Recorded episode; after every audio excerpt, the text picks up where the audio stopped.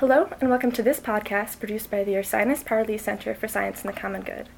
My name is Alexa Beecham, and today I'm joined by Ursinus Professor Rich Wallace. Dr. Wallace came to Ursinus in 2002 as the founding chair of the department's Environmental Studies Department. Since then, he shaped the department such that it cultivates skills of inter- interdisciplinary problem solving in students which enable them to think critically about issues such as wildlife and ecosystem conservation and sustaining community food and agricultural systems. He's also the co director of the college's Whittaker Environmental Research Station, and in 2014, he was recognized by the Carnegie Foundation for the Advancement of Teaching and Council for Advancement and Support of Education. He is widely published and deeply involved in issues around land and species conservation, sustaining food systems, and science policy. Thank you for joining me today, Dr. Wallace. Thank you so much. It's a pleasure to be here. Uh, can you tell me a bit about your work as a professor and a political activist? So, wow, professor and political activist. Absolutely as a professor of environmental studies, I'll tell you, Hester, how I talk about the, in, the, the inherent role of values in teaching environmental studies because I think that that bridges teaching to political activism pretty directly. There's a myth. Let me back up and just say there's a myth that values actually don't belong in the classroom, and and I call it a myth because I believe that it's wrong. I think that it's it's actually difficult for any human to disassociate themselves from the values that they hold, and and that the presumption that in order to teach the widest sort of representative group of students, you have to shelve your values at the door before you walk in actually does a disservice to the educational system. One of the founders of sort of modern educational theory is a philosopher named John Dewey, and uh, also father of American pragmatism among them and, uh, and, and his belief about education was that it should be as closely related to and therefore complementary to life's experiences outside the classroom as possible. So, as a teacher, and I know I'm, this is a long way around your question, but I'm, I'm getting there. As a teacher, you need to represent yourself to your students as accurately as you can as a person in the world. So that flies directly in the face of the idea that you should somehow check your values at the door.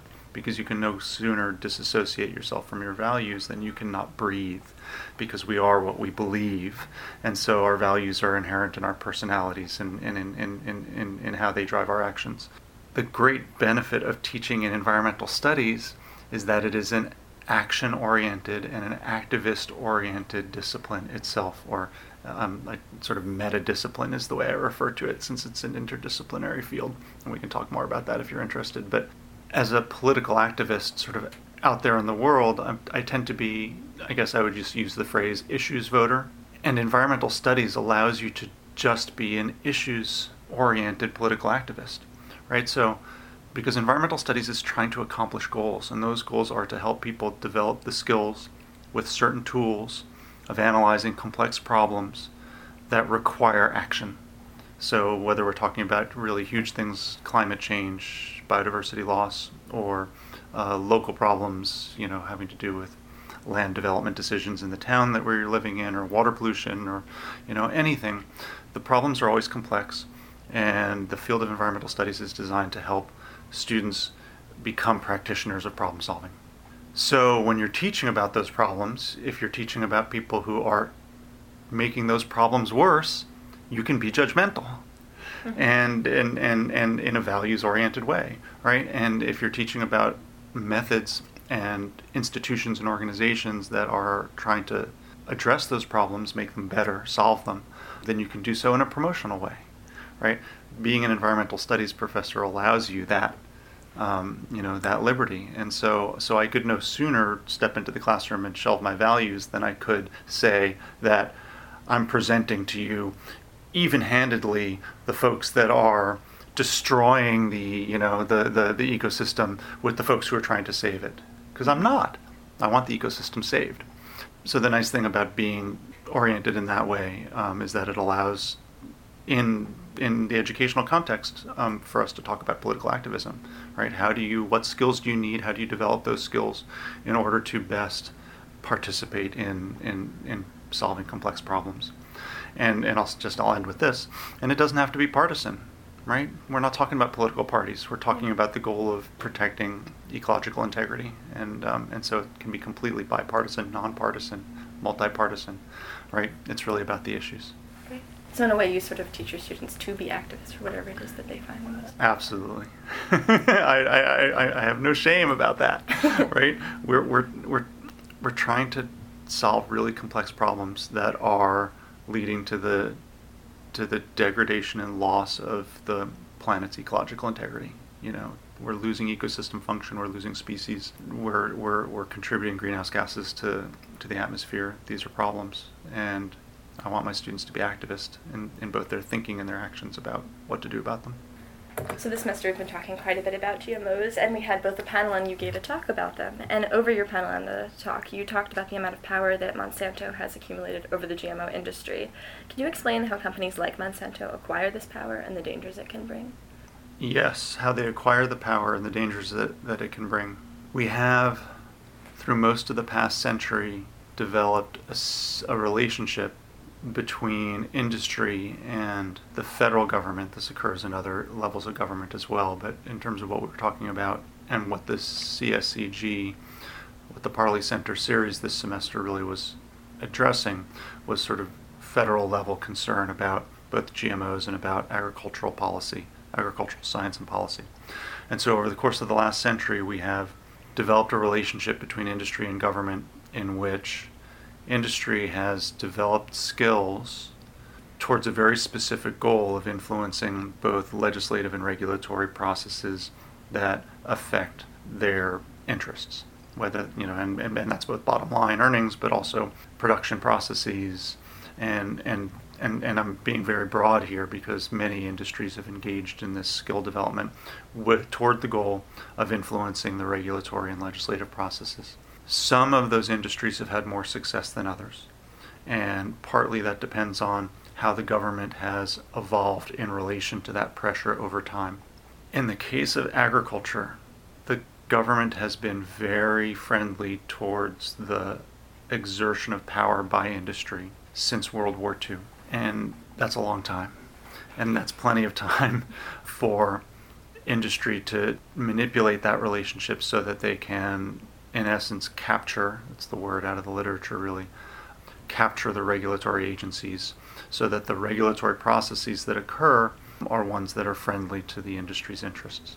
And within agriculture, that's occurred at a lot of, on a lot of different levels and in a lot of different ways. The case study that the Parlee Center focused on in, in this series of talks this semester of GMOs is, I think, one of the most illustrative case studies of how that power relationship has developed.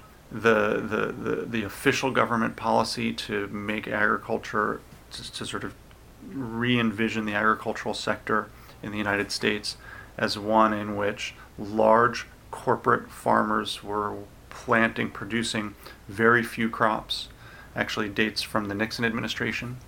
Um, and that was when corn and soy became the official sort of the official agricultural policy of the federal government and and it was really very quickly after that time that because the, the, the, the, whole GMO industry was just in its infancy then, but developing very quickly, it was at that time that because the government was already friendly to large corporate structure in agriculture, that companies like Monsanto and others that were developing these um, genetically modified seeds saw that as an opportunity um, that they could take advantage of. And that was exactly what they did. And so you had sort of two concurring evolutions or two concurring sort of threads in the evolution of that relationship between government and industry. One was just broadly the large scale agricultural endeavor to the detriment of smaller scale farmers. And then the other was the government's support of genetic modification of living organisms.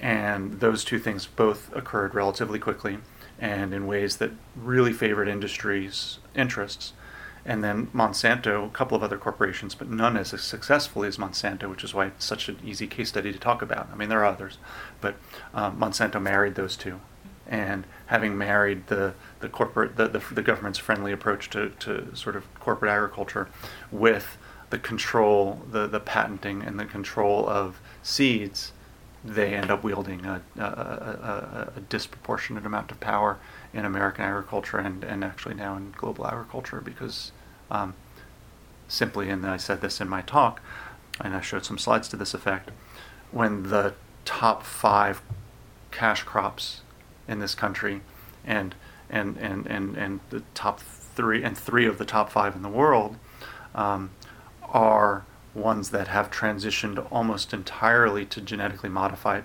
seeds, mm-hmm. and Monsanto is the sole producer or the largest producer of those seeds and owns the rights to them because that's what the law allows. That's an enormous amount of control over the global agricultural system for one company. Yeah, so we talk about how these structures sort of build and how it's really hard to disable these systems of power once they already exist.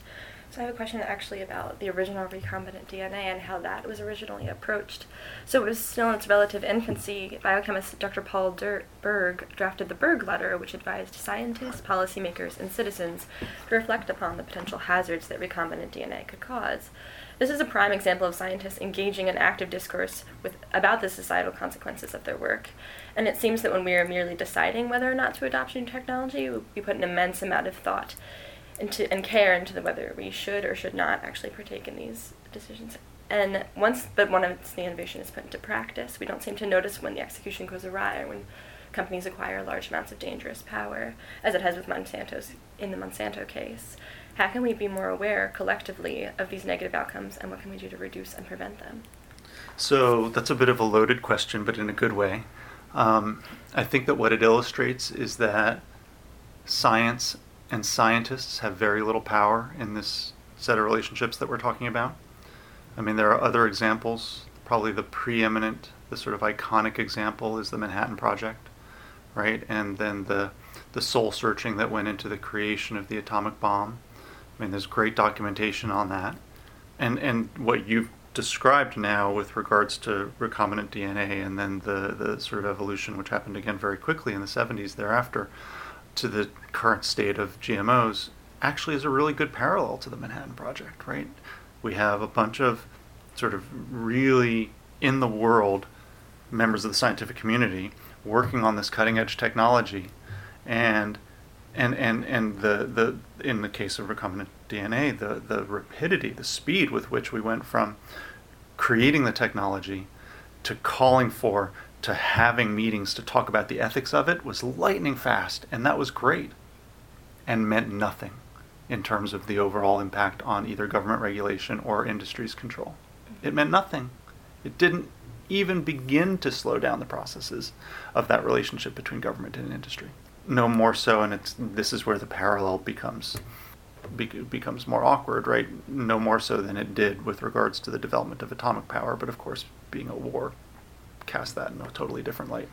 But I think that the I think that the, that the, the, the similar sort of conclusion that I started with um, is accurate, right? Is that the scientists knew the dangers.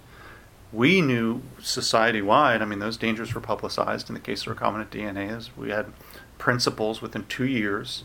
You know, an internationally recognized group of, of scientists came together and talked about the dangers and the risks and put together a set of principles that had no effect on the evolution of the use of that technology. And, and, and so you have to ask why would it have had no effect on the evolution and the use of the technology? And really, the only answer can be because the processes of the control of the legal standards, the legal precedents, the regulatory processes, the production processes, all of that does not care about the science or the scientists, except in as much as it support the processes that they are interested in continuing which is and, and and that sounds like me just bashing government and industry right? But actually what i'm doing and maybe i am to an extent but what i'm doing is i'm actually describing a historical reality right? Because those standards existed by whenever it was 1975 or 1976 the standards for the use of genetically modified organisms. And in very short order we not only dispensed with them but sped on ahead with everything that has developed since then with regards to both the technology development and the inequity um, in power that exists in agriculture, both in the U.S. and globally. So, um, many people hold a view that's different from your own. They suppose that GMOs are dangerous to consume and they oppose their usage as a means of protecting their health. How is this mentality ultimately problematic? Wow, in so many ways. Um, it's a so so to be clear and on the record, I am not personally concerned about the health effects of GMOs, meaning I eat genetically modified food. I try to eat as much non genetically modified food in my diet and my families the same way as we can. But I don't feel that the data, such as it is, that has been promoted in defense of the argument that GMO food is less healthy for you or of greater risk than non GMO food, I don't believe that data is valid, or at least not compelling. Now, there's a big caveat to that, right? And the big caveat to that is that it's really too soon to tell for sure. And I don't say that to be a doomsayer, but we have all manner of examples over the course of time in which 10, 20, 30, you know, even 40 years of data aren't enough to tell us exactly what the risks and the dangers are, right? Mm-hmm. So we can say right now that eating genetically modified, eating this or that genetically modified um, food has to this date produced no ill effects that we're aware of. Does that mean that in 50 years that will still be the case? We can't know, right? So caution is always a good thing. So that's my caveat. So so lacking a good scientific argument for you know limiting or banning GMOs on a public health basis. The fact that that is still a compelling argument to some in the anti-GMO field has actually been taken advantage of by proponents of GMOs because it allows them to cast the anti-GMO advocates as out of touch with science and and out of the mainstream. And so so advocates for GMOs have used the health argument of the anti-GMO advocates against them very effectively. So what I tried, and this is why, this is why I focused in my talk in the Parlee Center series the way that I did, particularly following the showing of the film Food Evolution, which is a piece of propaganda by the um, by the GMO industry, was because, in fact, this about the about just this issue that you're asking about, um, because what is lost in that argument is the stuff that we've been talking about, and that's the power relationships and the influence of the of, of the power relationships on on what's really sort of a core issue for me, which is choice and and equity and accessibility for consumers, for farmers, for supermarket chains. I mean, for for everyone, right? So so we all give up power to Monsanto and a few other corporations due to the current structure of uh, of agriculture that the relationship between the, the, those between Monsanto and other industry representatives and government has allowed them to amass. So I guess in a nutshell, I find the the GMO health conflict to be a distraction. Mm-hmm. But I'd be happy to eat my words about that if there were data that showed that GMOs, either way, were absolutely safe or not safe right? And um, and I think you know only time will tell. Mm-hmm. Why do you suppose that fear of GMOs, and it really is a fear, has developed in the first place? I think it's actually f- pretty easy to fear monger, to create, to cultivate fear. Fear is a very powerful tool, and so rather than trying to just help people to learn the sort of complexities of the differences between one type of food and another, much less to ask them to learn the complexities of the institutional relationships so that they understand that purchasing this or that food actually has an influence on power, you know, of industry and government's role in it. That's that's a harder thing to do. In my opinion, that's the necessary thing that we need that we must do, but that's a harder thing to do than to just cultivate fear. Mm-hmm. So because fear is a powerful motivator, people default to that as a, as a strategy to, to drive behavior change. Because mm-hmm. if I went out there with a placard saying, be concerned about power, right?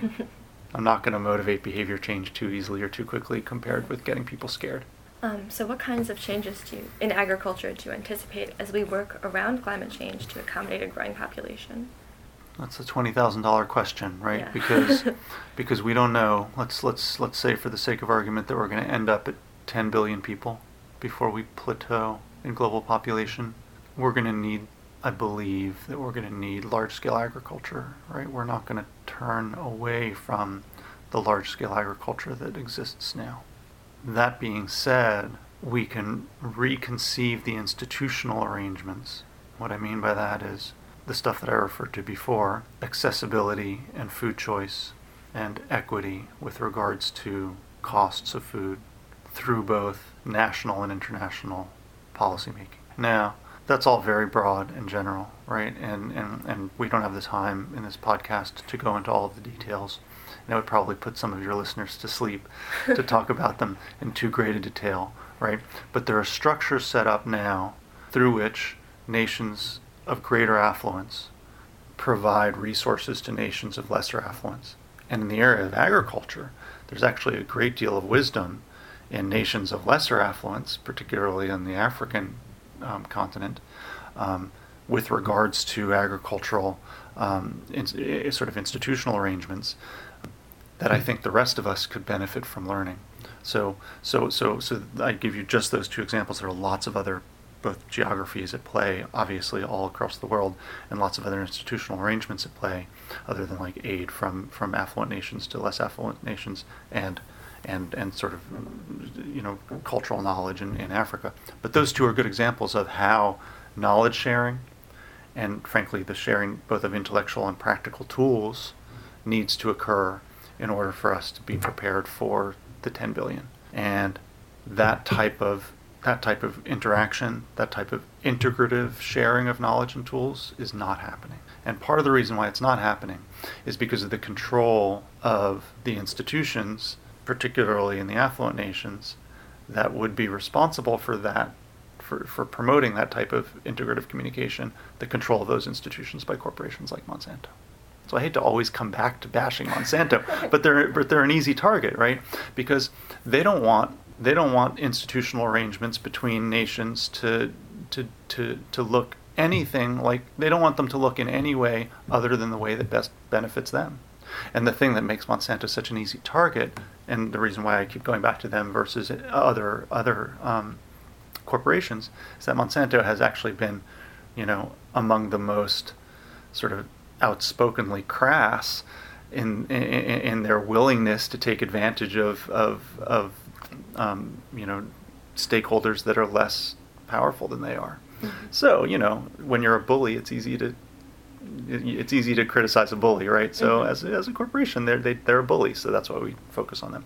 Um, but to get back to your question, it's going to take a lot more international cooperation. It's going to take a lot more willingness on the part of the affluent nations to listen to, you know, for example, some of the cultural and traditional knowledge that exists in, in, in, in both Africa and other parts of the world. And then it's going to take institutions, which I don't even know if we can say that they exist right now, operating to for both information and technology transfer between like all the points at which the necessary knowledge and technology exist in order to benefit both sides. Like not to just benefit one model over the other or not to just privilege one model over the other. And i'm trying to keep this general because there are a zillion data points and case studies that we can talk about but that's my general answer. Finally what steps can we as scientists students and citizens take to continue this conversation in our own lives strive for empowered self-awareness and that's a good general lesson you know about all things in life but with regards to how we operate in the food system. All of this comes down to knowing where our food comes from, knowing and caring where our food comes from, how it's produced, and what the alternatives are with regards to food access and, and, and, and, and choice. So, so, I'll, so I'll, I'll finish with this example because it's great and it's local. We have a, a supermarket coming to Collegeville, going to open in February, called Kimberton Whole Foods not related to the national Whole Foods chain, which is now owned by Amazon. Um, Kimberton Whole Foods is from Kimberton, Pennsylvania, which is about 25 minutes from Collegeville. And they had the name first, which is why they got to keep it. They, So they existed before Whole Foods Market, the national chain, existed. So, so the, the name confuses people, but that's life. So Kimberton Whole Foods is a locally owned and operated um, chain. I think that there are six of them or so and they are opening here in Collegeville, and and their sort of their model is that mo- they, that is to buy and then sell as much locally produced food as they can. So so in their stores, in their existing stores, they have sort of laid out the same way that a major brand um, supermarket would be laid out. You've got around the edges the produce and breads and dairy and, and and all that sort of stuff that's around the edges, and all of that is from local and local might be as far as you know Lancaster and, and, and I mean it might might be a couple hundred miles regional really, but all of that is from local producers. Mm-hmm. And then in the middle where you've got some of the canned goods, you know, and, and, and dried goods, whether it's pasta or pasta sauces or whatever, they buy some national brands that are organic. So the thing about this store is not only that's great. That's not only that you can go into the store and see that there are every type of meat and every type of dairy, and so much else that is produced within an hour, you know, to two hours from here. Mm-hmm. But that the prices are not only going to be competitive, but in a lot of cases they're going to be less than what you would pay at Wegmans or Redner's. Mm-hmm. So to get back to your question, to be self-aware means asking the questions: What am I eating? What am I buying? And and, and where is it coming from? And then to go beyond that, what are the what are the choices that I have and what are the implications of the choices that I'm making? And and just to give this one example, most people think, oh well, a smaller, locally owned, mostly organic, local foods market, the presumption is that it's going to be more expensive Mhm. than what you can buy elsewhere, and that just isn't that just isn't the case, right? And so so my hopes is that Kimberton Whole Foods will open in Collegeville and they will take market share from Wegmans and Redner's Yeah. And um, and and and introduce to this community the idea that in fact you can support local agriculture, you can support organic agriculture, you can eat um, non-GMO foods, and you're actually not only not breaking the bank, but you're actually saving money. Thank you so much.